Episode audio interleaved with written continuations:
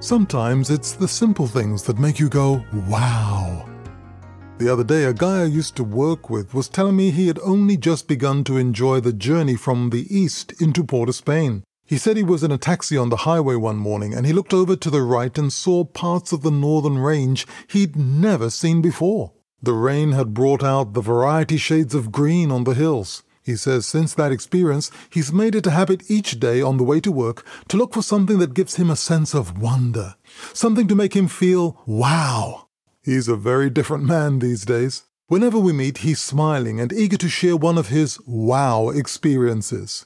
You know, it's weird how taking a little time to think about things bigger than yourself can make such a difference. To take just a few moments for yourself each day, not feeling sorry about the past, not filled with anxiety about the future, just a little time here and now, appreciating some of the simple things in the moment. Hope you have an interesting day, and thanks for listening.